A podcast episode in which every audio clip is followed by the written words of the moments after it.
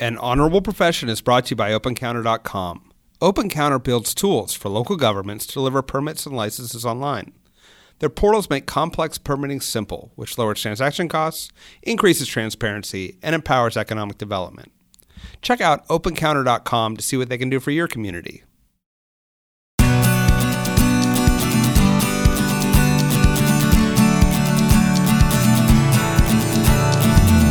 Welcome to An Honorable Profession, a podcast giving America hope since 2018. I'm your host, Ryan Coonerty.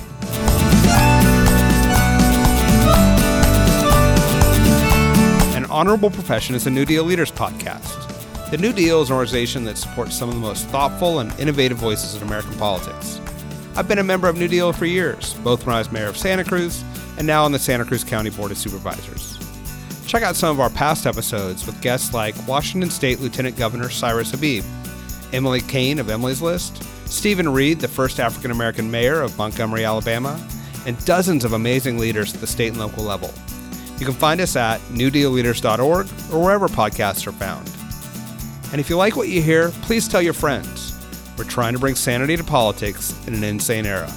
We need all the help we can get.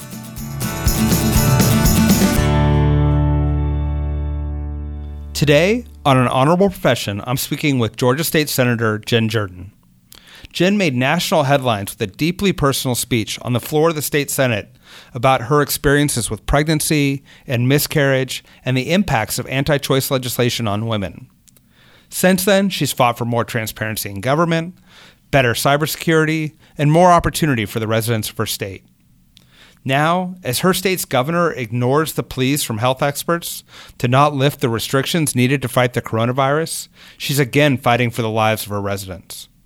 We talked about all this, her journey from an impoverished childhood in rural Georgia to becoming one of the state's leading lawyers with a bright political future. She's one to watch.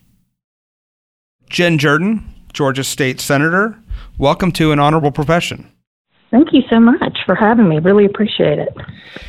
So let's just start uh, with the current news. Your state has been in the news a lot lately because uh, your governor's decided to go in a different direction than health advisors and even the president uh, want him to go. How are things going in Georgia, and um, what kind of role can you do you play in a in a moment like this? Yeah, um, obviously things aren't going that great, um, and it's it's difficult because you know, the governor is the executive of the state and is making a lot of uh, the decisions when it comes to people's um, lives and, and their health.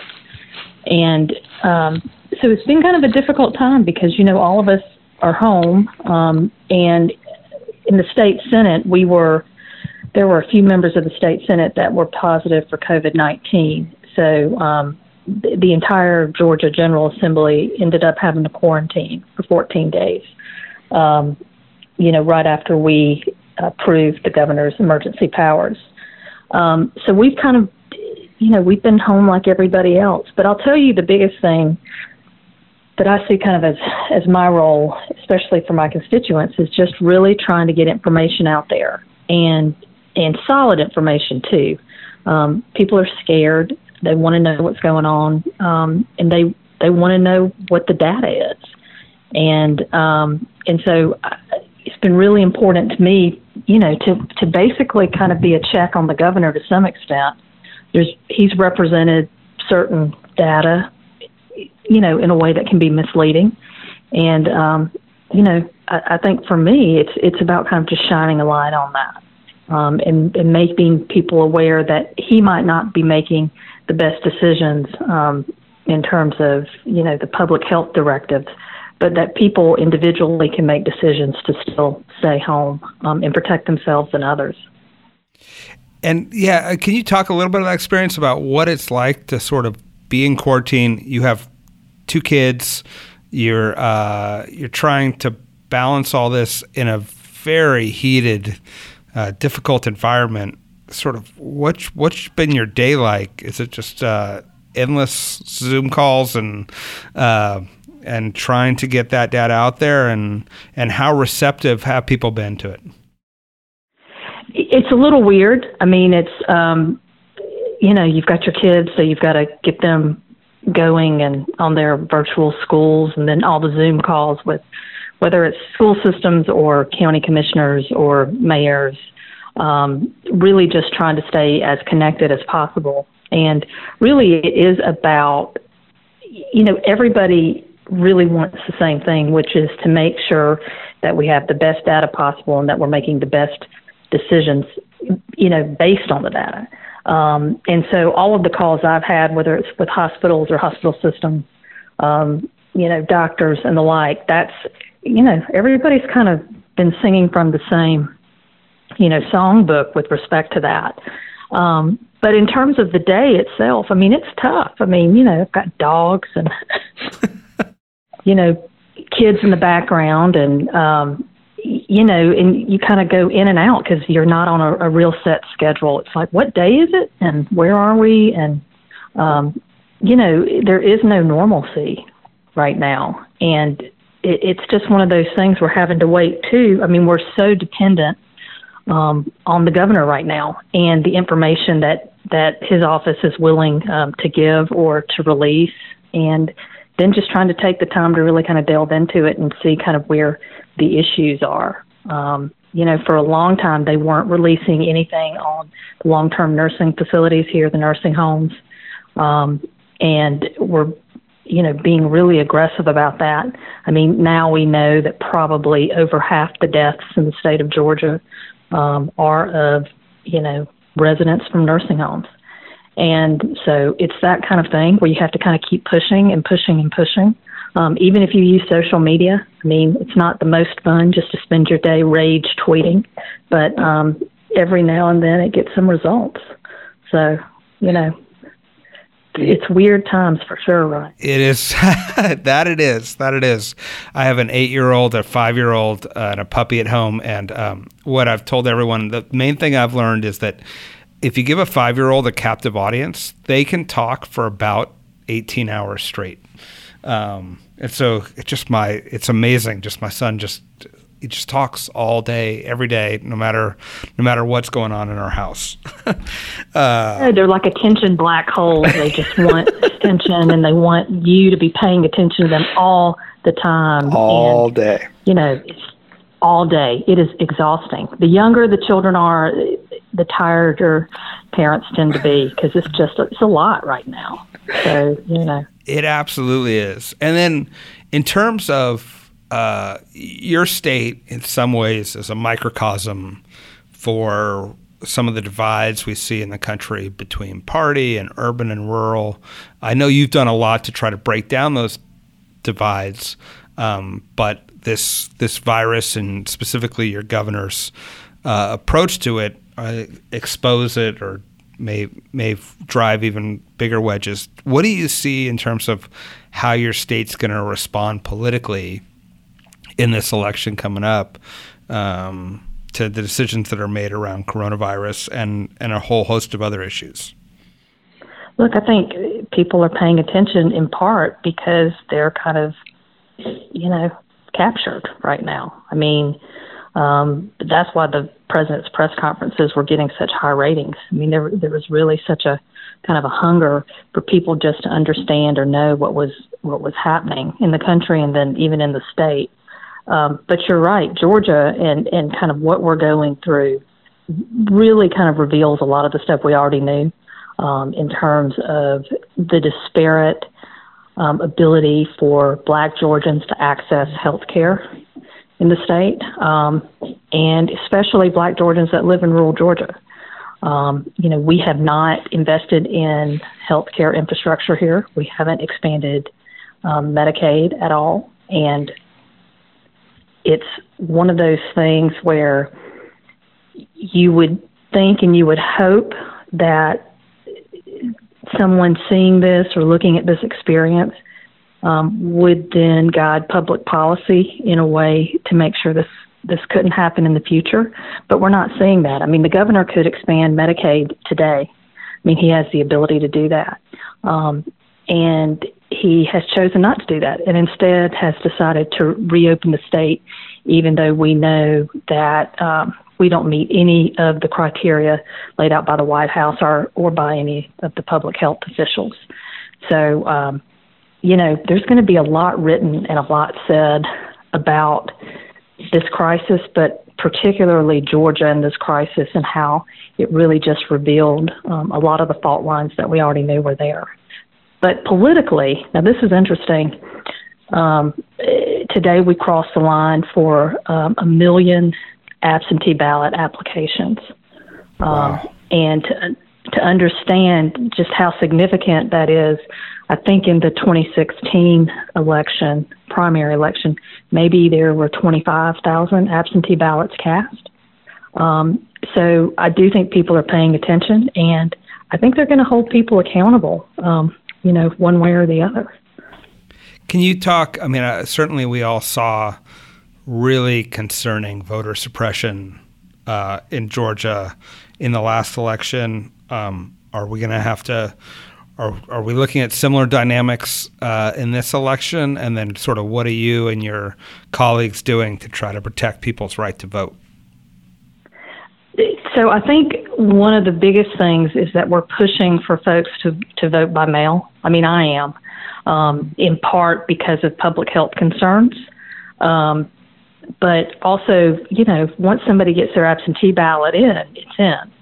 And, um, you know, nothing's going to stop you, right? Weather or work or kids or sickness or whatever. Once you get that ballot in, you know, you've got you've got a ballot cast there. So we've been pushing that. Um, but you know, they're using the crisis. They, meaning you know, a lot of Republicans, um, are using the crisis as a way to to you know to try to push dates back, confuse people.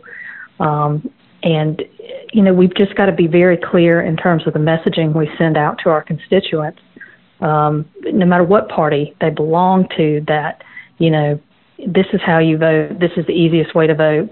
Um, and if you have any questions, you know, we have very clear lines of communication with respect to that. So, you know, the, the the best thing probably there, Ryan, is that we have so many pending federal lawsuits that came out of all of the incompetence, et cetera, um, from 2018 that you know it really it's interesting when you have a federal judge looking over someone's shoulder um, you know they tend to to act a little bit better. So um, you know the fact of the litigation in and of itself i think is really going to help make sure that um, a lot of the the bad stuff that's that's happened before you know doesn't doesn't happen again. At least not this cycle. Okay. Well, good, and then hopefully um, the state swings and uh, really comprehensive uh, elect- election reform and protections. Uh, you can you can implement them and uh, and protect all your all the voters in the state of Georgia. Yeah, wouldn't that be nice? Yeah. I mean, just just to try to make it easier to vote for everybody. Um, and then, you know, maybe we can have an actual contest of ideas and policy. Um, that'd be that'd be amazing. Shocking! That's a controversial idea in 2020. Controversial, very controversial. So, you were just eloquently talking about some of the health disparities uh, uh, in Georgia, and in reading about you, one of the things that really struck me was you argue a lot on data and law, and, and we'll talk about your experience there. But you also um, bring to bear your personal experience being raised by a single mom uh, in rural Georgia. And can you talk a little bit about your path and how it informs, you know, how you approach your job? Yeah, I think it, it in some ways it just it makes you more empathetic but it also gives you a basis of knowledge right? Like so for example the the governor invoked tammy the hairdresser as one reason why he wanted to you know uh, reopen the hair salons because tammy was going to lose her car or something. Um so i don't know if tammy exists or not but my whole thing is okay, well, then why don't you make it where Tammy can access unemployment benefits because she's an independent contractor? Why aren't you making sure she has her stimulus money? Um, why aren't we as a state helping Tammy in other ways um, other than making her have to choose between, you know, paying her bills and her health? Oh, yeah, and Tammy probably doesn't have health insurance either. because she can't afford it. Um, so if Tammy gets sick, then Tammy ends up, you know, in the hospital system, um, can't afford, you know, the care she's getting, um, and then that's going to result, in, you know, even more issues economically for her or health wise. So it's it's kind of this thing where if you've never been there and you don't understand actually what's happening um, in, in a household or with people that are dealing with these kind of economic issues, um, it's easy probably just not to to get it right. Like you think, oh, well, Tammy can go and now work, and it's like that's just not. It's really not what we should be doing to people, especially low wage workers um, who really are just struggling to get by we really should be focused on policy that's going to support them through this time so that, that when we're ready in terms of the data, um, that they can open their businesses and they can do it in a way that, that they can ensure their customers um, that you know they can be healthy, but then also make sure that they're protecting themselves too. And so you know it's just a really awful situation to put these folks in um, to have to make these decisions. But I know that because my mom didn't have health insurance; she couldn't afford it. Um, and you know, and I know she was an independent contractor, and I know that if this happened to her, we would be in a horrible situation. You know, um, and I would hate if she would have had to make the decision like that to kind of endanger her life, herself, and also her children, um, just because the governor of the state wasn't really listening to public health officials. Yeah, I mean, elevating the voice of people who so obvious, so often aren't heard in the system, and their real life experience is just um, it's just vital to add context. It's so much easier when it's just like these binary choices: work, don't work. But actually, it's you know, human beings are very complicated, and I think you do an, an extraordinary job of telling that telling that story. Can you? Some people just don't know, right, Ryan? Like, like if you if you've never been an independent contractor, if you've never, a lot of folks just say, well, go get unemployment or go do this or go do that, not understanding that some of these programs aren't accessible to certain workers, right? Um, and it's just kind of one of these things where even, you know, elected officials don't get that. Um, and so we need to be more cognizant um, about kind of the policy decisions we're making and the impact that they that they really do have on ordinary Georgians. When did it occur to you that there was a role in of politics and government in people's lives that they that you decided that was a path for you? You know, you you, you grew up daughter of a hairdresser. You worked your way through college with three different jobs. What what made politics and policy jump out at you as a as a place where you wanted to to spend your time and talent? So the, the biggest thing for me is that when I look back, kind of at my life, um, nobody does anything by themselves, and at every kind of juncture of my life, no matter how hard it was, I was I was getting some kind of assistance um, due to uh, a policy decision um, that had been made by elected officials, whether it's um, getting free lunch and breakfast, you know, as a child, uh, Section 8 housing, whether it was, um, you know, for us in Georgia, we have something called the Hope Scholarship. And it was originally passed and said, you know, if you get a B, if you can keep a B average, you know, you can have your tuition covered and I was part of that first class of of kids who were able to get that, and um, so it kind of opened my eyes and the door to college because before I hadn't really thought about it that much, um, and made it something that was accessible to me. And so, like every step of the way, right, or stu- federal student loans, and in terms of keeping the interest rates low, or it's it's all this stuff that if if you really kind of think about your life and kind of how we go about things, um, really public policy and like I said, the decisions that our elected officials make can have significant impact on people's lives for good and bad. And um, so that's why it was important to me because it's one of those things where it's like I've been given a lot and I've been incredibly lucky. Um, but none of it would have been possible unless there were, unless those Democrats weren't passing those laws when they did and weren't pushing for certain, you know, public policy, um, you know, initiatives when they did. And so it's kind of a, a little bit of a way of pay it forward kind of thing. Um, but you know, if we're not advocating for it, especially coming from a place of knowledge and and also gratefulness, um, then I'm not sure you know who will. So that's kind of what kind of pushed me in that area because I just understood kind of the impact that it had on my life personally.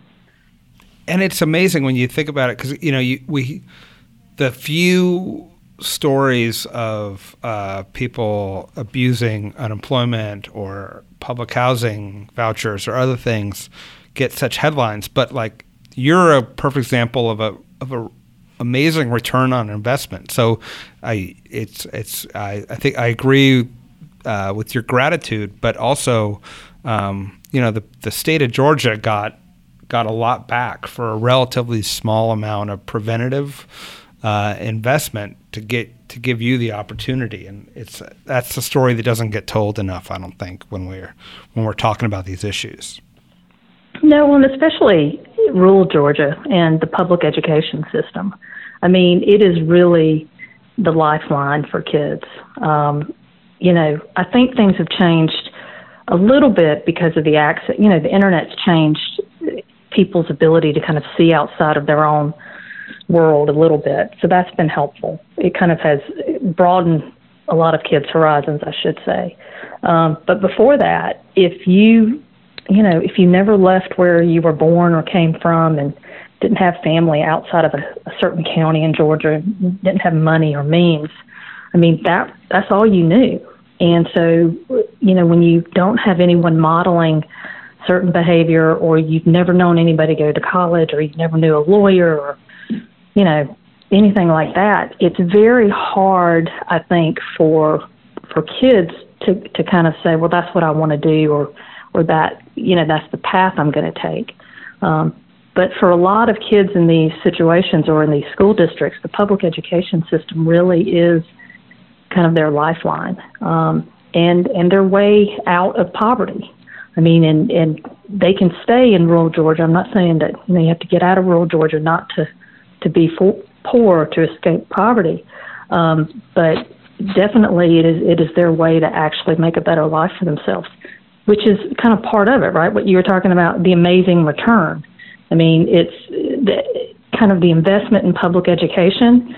I mean, returns, you know, twentyfold what we put into it, um, because then, you know, kids get good jobs, they pay taxes, you know they don't stress the judicial system or the prison system and you know it, it, whether you look at it from a moral place that it's the right thing to do and it's what we should be doing um, you know for people or you look at it just from a clear economic data position you know um, i mean clearly the more we put into public education on the front end and the earlier we can start doing that and um, and investing in these kids i mean the returns you know, are just astronomical.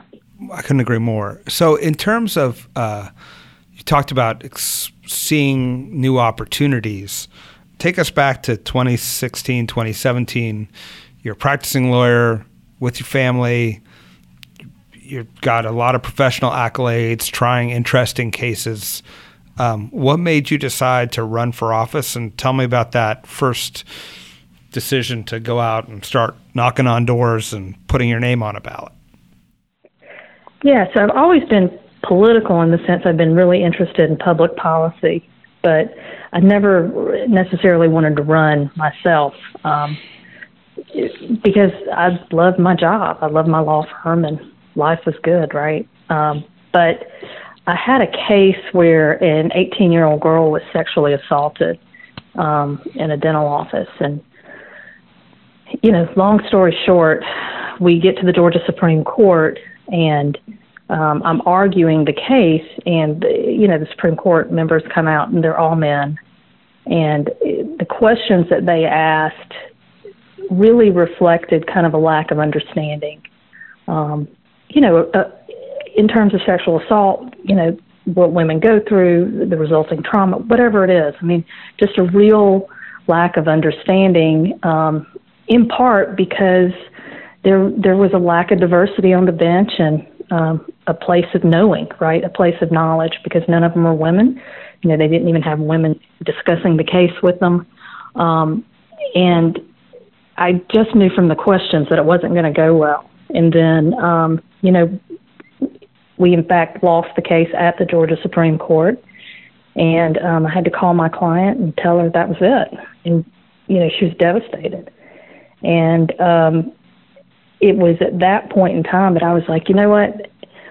We have to have more women um, in office. We have to have more women in the room when these policy decisions are being made or when laws are being drafted um, or just when the conversations are happening. Partly because it's it offers a different voice um, and an important voice. So that's when I was like, you know, first opportunity, I'm gonna I'm going to run for something. and um, Hunter Hill, the Republican state senator at the time, announced and said he was going to run for governor. And I was like, all right, well, better do it. Guess I guess this is guess this is my sign. And people told me I was crazy because it was a Republican state senate district and had been drawn to be when the lines were drawn. I think in 2012 had been drawn to be I think a 58 59% performing Republican district. Um, so, you know, it was funny. It was like when I talked to people that were friendly to me and I would tell them that I was running, you know, it was almost that voice that people have when they hear you have cancer or something. They're like, oh, well, that's nice.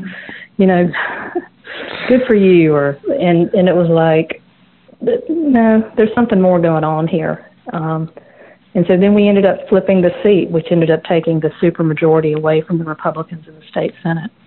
And um, kind of look at my race, and that was the end of 2017, as kind of the canary in the coal mine for what was happening in Georgia in terms of um, the transition, especially in the Atlanta suburbs, and um, and kind of the larger role and the louder voice um, that women were starting to have um, when it came to kind of these local or state, um, you know, elections.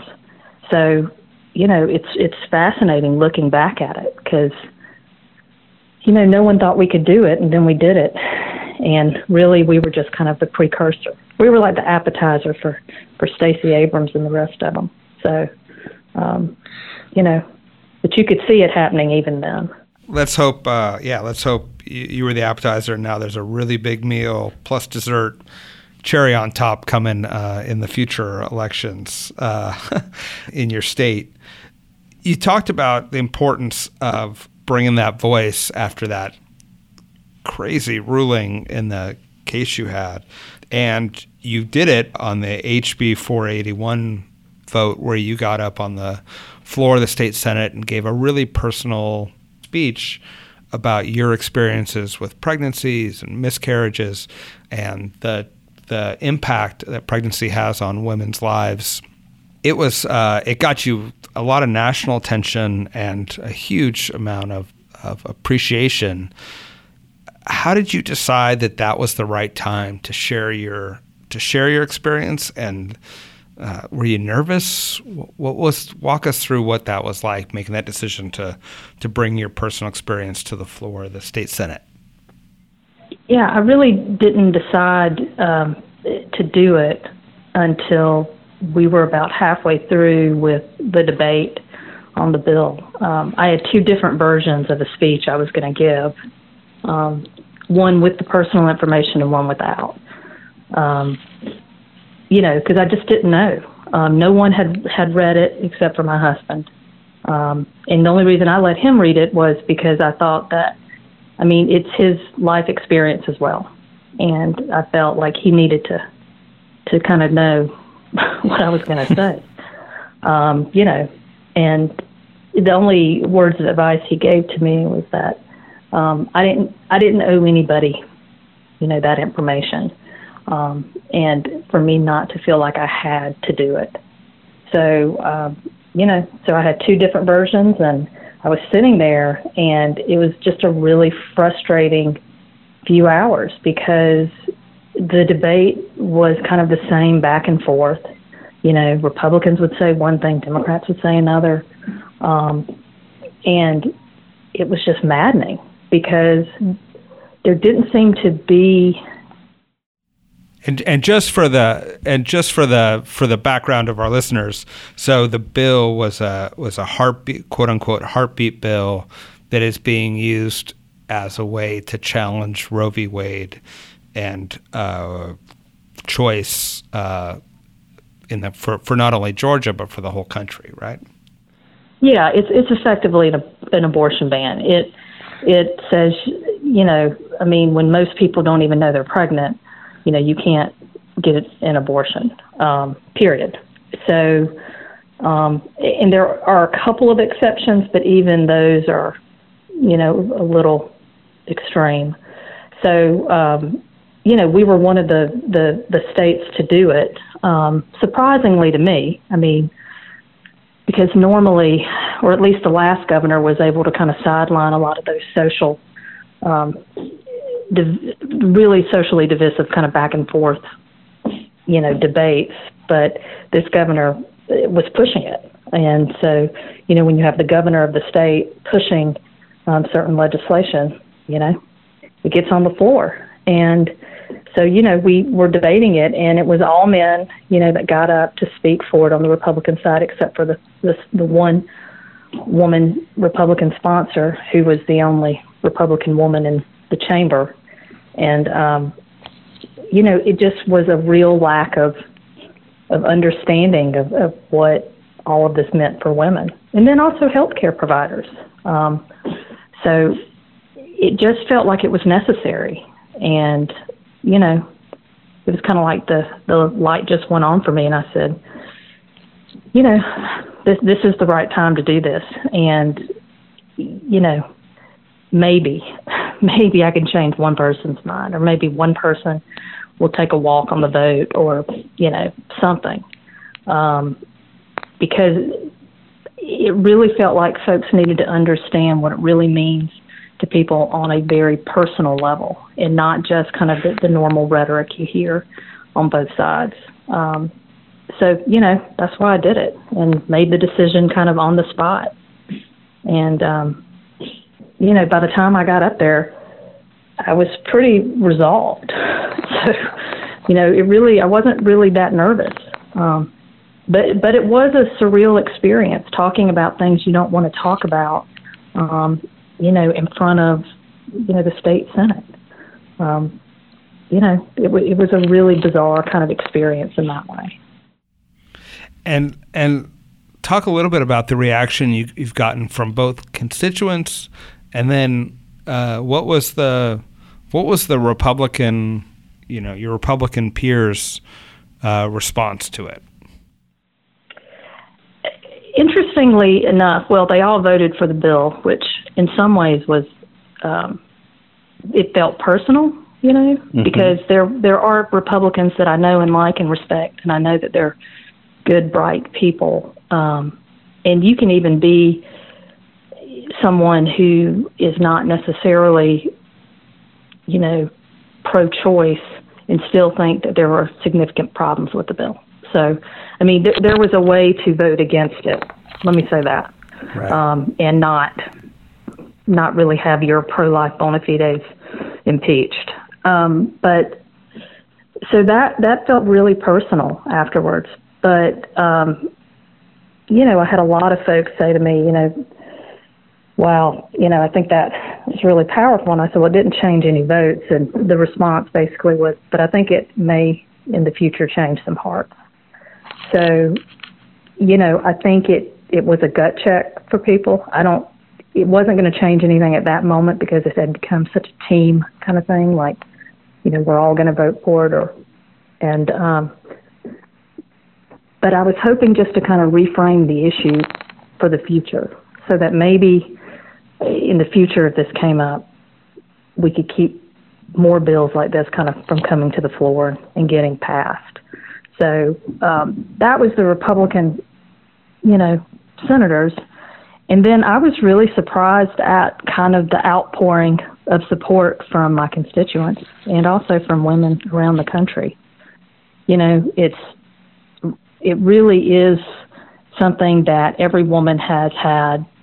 Every woman has a story, one way or the other, and um, you know, I think a lot of women always feel like no one's really speaking for them, and so, you know, I think in a lot of ways people or women felt like finally someone was kind of standing up um, and, and speaking for them in a way that really reflected their own experiences.